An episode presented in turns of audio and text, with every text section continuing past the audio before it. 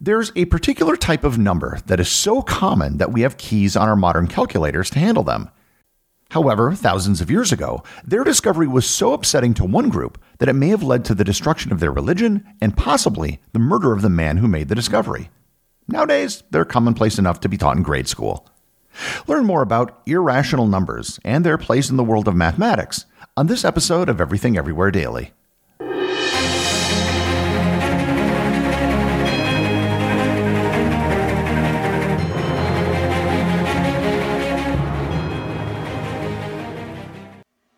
This episode is sponsored by ButcherBox.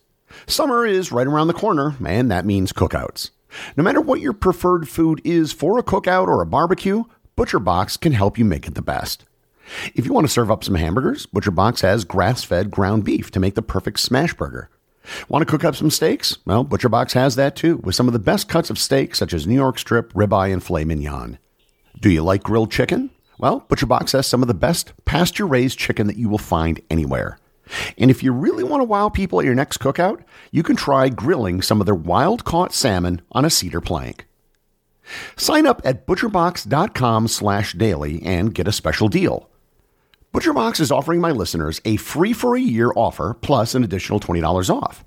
You can choose salmon, chicken breasts, or steak tips free in every order for a year. Sign up today at butcherbox.com slash daily and use code DAILY to choose your free for a year offer, plus get $20 off your first order. Hey everyone, this is Gary. If you're listening to this podcast, you clearly are someone who likes to learn every day. And if you want to add a little more learning into your everyday routine, check out TED Talks Daily, the podcast that brings you a new TED Talk every weekday. In less than 15 minutes a day, you'll hear about some of the big ideas shaping our world. This includes everything from artificial intelligence to the search for dark matter and more. Listen to TED Talks Daily wherever you get your podcasts.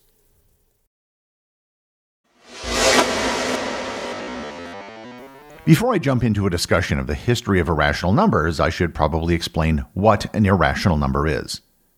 An irrational number is any real number that cannot be expressed as the ratio of two integers. That's it. That's the definition.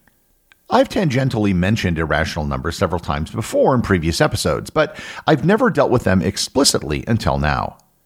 Mathematicians have a way of classifying numbers into sets that can be visualized as a group of concentric circles. At the core are the natural numbers. These are the numbers that everyone is familiar with and are also called the counting numbers 1, 2, 3, 4, etc. The circle beyond the natural numbers are the integers. This includes all the natural numbers plus 0 and the negative natural numbers. The circle beyond that is called the rational numbers. Rational numbers include all of the integers and all the possible fractions, which are one integer divided by another integer, except, of course, you can't divide by zero. Finally, in the circle outside of the rational numbers is the real numbers. The real numbers include all of the rational numbers and the subject of this episode, all of the irrational numbers. An irrational number, when written in decimal expansion, is infinitely long and never repeats its digits. The most common irrational number, and the first one which was probably ever discovered, was the square root of 2. There are no numbers that you can divide into each other to equal the square root of 2. In fact, the square root of every number, except for perfect squares, is irrational. If you remember back to my episode on infinity, Georg Cantor proved that there were more irrational numbers than there were rational numbers. And given that the number of rational numbers was infinite, it meant that there were some infinities larger than other infinities. And if you are incredulous and find that statement to be impossible, I recommend going back and listening to that episode. Irrational numbers are divided into two types. The first are called algebraic numbers. These are numbers that are the solution to any algebraic equation. The square root of 2 would be an example of an algebraic number. The second type of irrational number are transcendental numbers. Transcendental numbers are any irrational number that cannot be produced algebraically. This would include numbers like pi, as well as any infinitely long random list of decimals. Simply being an infinitely long string of decimals isn't enough to be considered irrational. Consider 7 divided by 11 is 36363636 repeating. In fact, any infinitely long decimal that repeats itself has to be a rational number expressed as some fraction. So, what was the big hullabaloo over irrational numbers? Why is this something that's worth doing a podcast episode about? The story of irrational numbers starts over 2,500 years ago in ancient Greece with the cult of Pythagoras. I've previously recorded an episode on the cult of Pythagoras, but I'll briefly give an overview of the tenets of the movement here. The Pythagoreans believed that the world was governed by mathematics, in particular, whole numbers, aka the natural numbers. They regarded numbers as the fundamental elements of the universe, believing that they represented the essence and structure of reality. Moreover, they believed that all things could be understood through mathematical principles and that numbers possessed mystical qualities. The idea that mathematics could be used to understand the physical world is actually not a crazy idea, and it's largely true. The problem stemmed from the fact that they felt numbers could only be rational numbers to reflect reality. This notion wasn't confined to just the Pythagoreans, but was a tenet of most ancient Greek mathematicians. In previous episodes, I mentioned the reluctance of the ancient Greeks to accept concepts like zero and negative numbers. The Pythagoreans' philosophy was known as the doctrine of the harmony of the spheres, where harmony and order in the universe were believed to arise from numerical relationships. The discovery of irrational numbers, in particular the square root of 2, posed a challenge to the Pythagorean worldview. If in fact all quantities and lengths could be expressed as rational numbers, then the existence of irrational numbers contradicted this belief and threatened the Pythagorean notion of a completely ordered and rational universe. According to legend, the discovery of the irrationality of the square root of 2 is attributed to a Pythagorean named Hippasus. It's said that he revealed this mathematical truth to the Pythagorean community, which resulted in a conflict that led to his expulsion from the group. And in some versions of the story, Hippasus made the discovery while he was on a ship. When he told the other cult members about his discovery, he was thrown overboard. The exact reason for his expulsion and or murder are unclear, but it has been suggested that the Pythagoreans considered the existence of irrational numbers as a threat to their philosophical framework. The discovery of irrational numbers challenged the Pythagoreans' insistence on the exclusivity of rational numbers and whole number ratios as the foundation of the universe. While their specific objections to irrational numbers are not explicitly documented anywhere, it's believed that they viewed them as disruptive to the order and harmony that they sought in the numerical structure of reality. The fact that the square root of 2 is irrational can easily be proven using middle school mathematics. There are many such proofs available online, and I will leave that as a homework assignment, as it's difficult to provide audio narration for mathematical proofs. Oddly enough, the easiest way to prove that the square root of 2 is irrational is by using the Pythagorean theorem, the very theorem named after Pythagoras, who didn't believe in irrational numbers. Over in India, they didn't have the hang ups that the Greeks did. Just as with concepts like zero and negative numbers, ancient Indian mathematicians didn't have a problem with irrational numbers. The 5th century Indian mathematician Aryabhata was using trigonometry and the sine function to determine astronomical distances, all of which used irrational numbers. The 9th century Persian mathematician Al Khwarizmi, who seems to make an appearance in almost every episode I have about mathematics, regularly used irrational numbers when solving quadratic equations.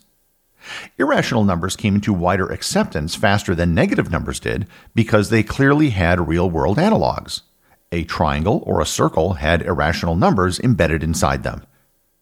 Europeans finally accepted irrational numbers in the Middle Ages when it became clear that they were the solutions to algebraic equations. The thing that really cemented the acceptance of irrational numbers was a means of expressing them.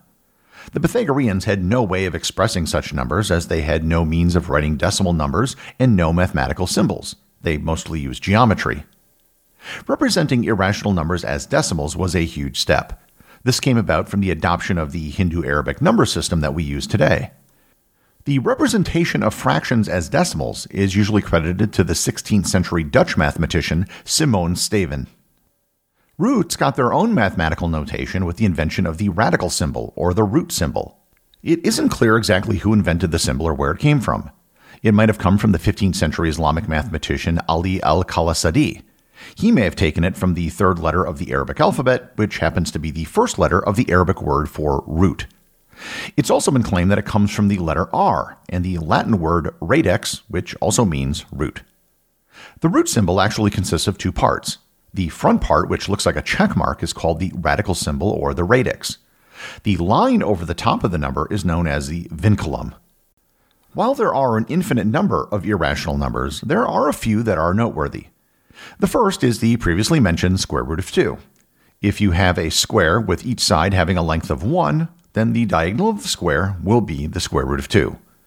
The square root of 2 has an approximate value of 1.4142135, etc. Another core irrational number, which I've previously done an episode on, is pi. Pi is the circumference of a circle divided by its diameter. And at first, you might think that because pi is defined as one thing divided by another thing, that would make it a rational number. The problem is, at least one of those things, the circumference or the diameter, has to itself be an irrational number. Another irrational number that pops up almost everywhere, even in things like art and nature, is phi. Phi is the Greek symbol used to express the golden ratio. The golden ratio is an irrational number with an approximate value equal to 1.61803. And it also can be expressed algebraically as 1 plus the square root of 5, all divided by 2. The golden ratio has been considered aesthetically pleasing, and it often appears in works of art and architecture. It also appears in nature, such as in the proportion of plants, animals, and even the human body. Phi in the golden ratio is an interesting enough subject to actually warrant its own future episode. Finally, perhaps the most important irrational number is known as Euler's number, or E. The value of E is approximately 2.718281828459045. E is the number that sits behind exponential growth and radioactive decay. It has a special place in calculus as e raised to the power of x is the only function whose derivative is itself. To that extent, it's the calculus equivalent of multiplying by 1 or adding by 0. Despite the name, irrational numbers are in fact very rational and very real. Without them, we couldn't even do the most basic mathematics that makes the world function today. It's just too bad about what happened to Hippasus. The Pythagoreans really overreacted to his discovery. In fact, you could say that they acted irrational. The executive producer of Everything Everywhere Daily is Charles Daniel. The associate producers are Thor Thompson and Peter Bennett. Today's review comes from listener Henry Yu over on Apple Podcasts in Belgium. They write, Too perfect? Hi, Gary. To make it short, I love your podcast, and I listen to most of them. It inspires me every time to hear you switch between all topics. Always well researched, always interesting, and always eye opening. And then comes the way you present in such a polished way. That's my only criticism. When I first heard you, I seriously believed this would be an infomercial, some kind of marketing podcast. Your voice is too perfect.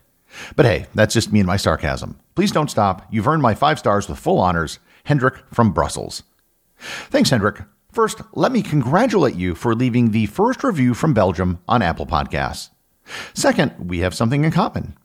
I actually have Belgian ancestry. My father's mother's father's family came from Belgium. And on top of that, I also have separate ancestors who came from Holland and some from Luxembourg, making me one of what I can only assume are a very small number of Benelux Americans. Remember, if you leave a review or send me a boostagram, you too can have it right on the show.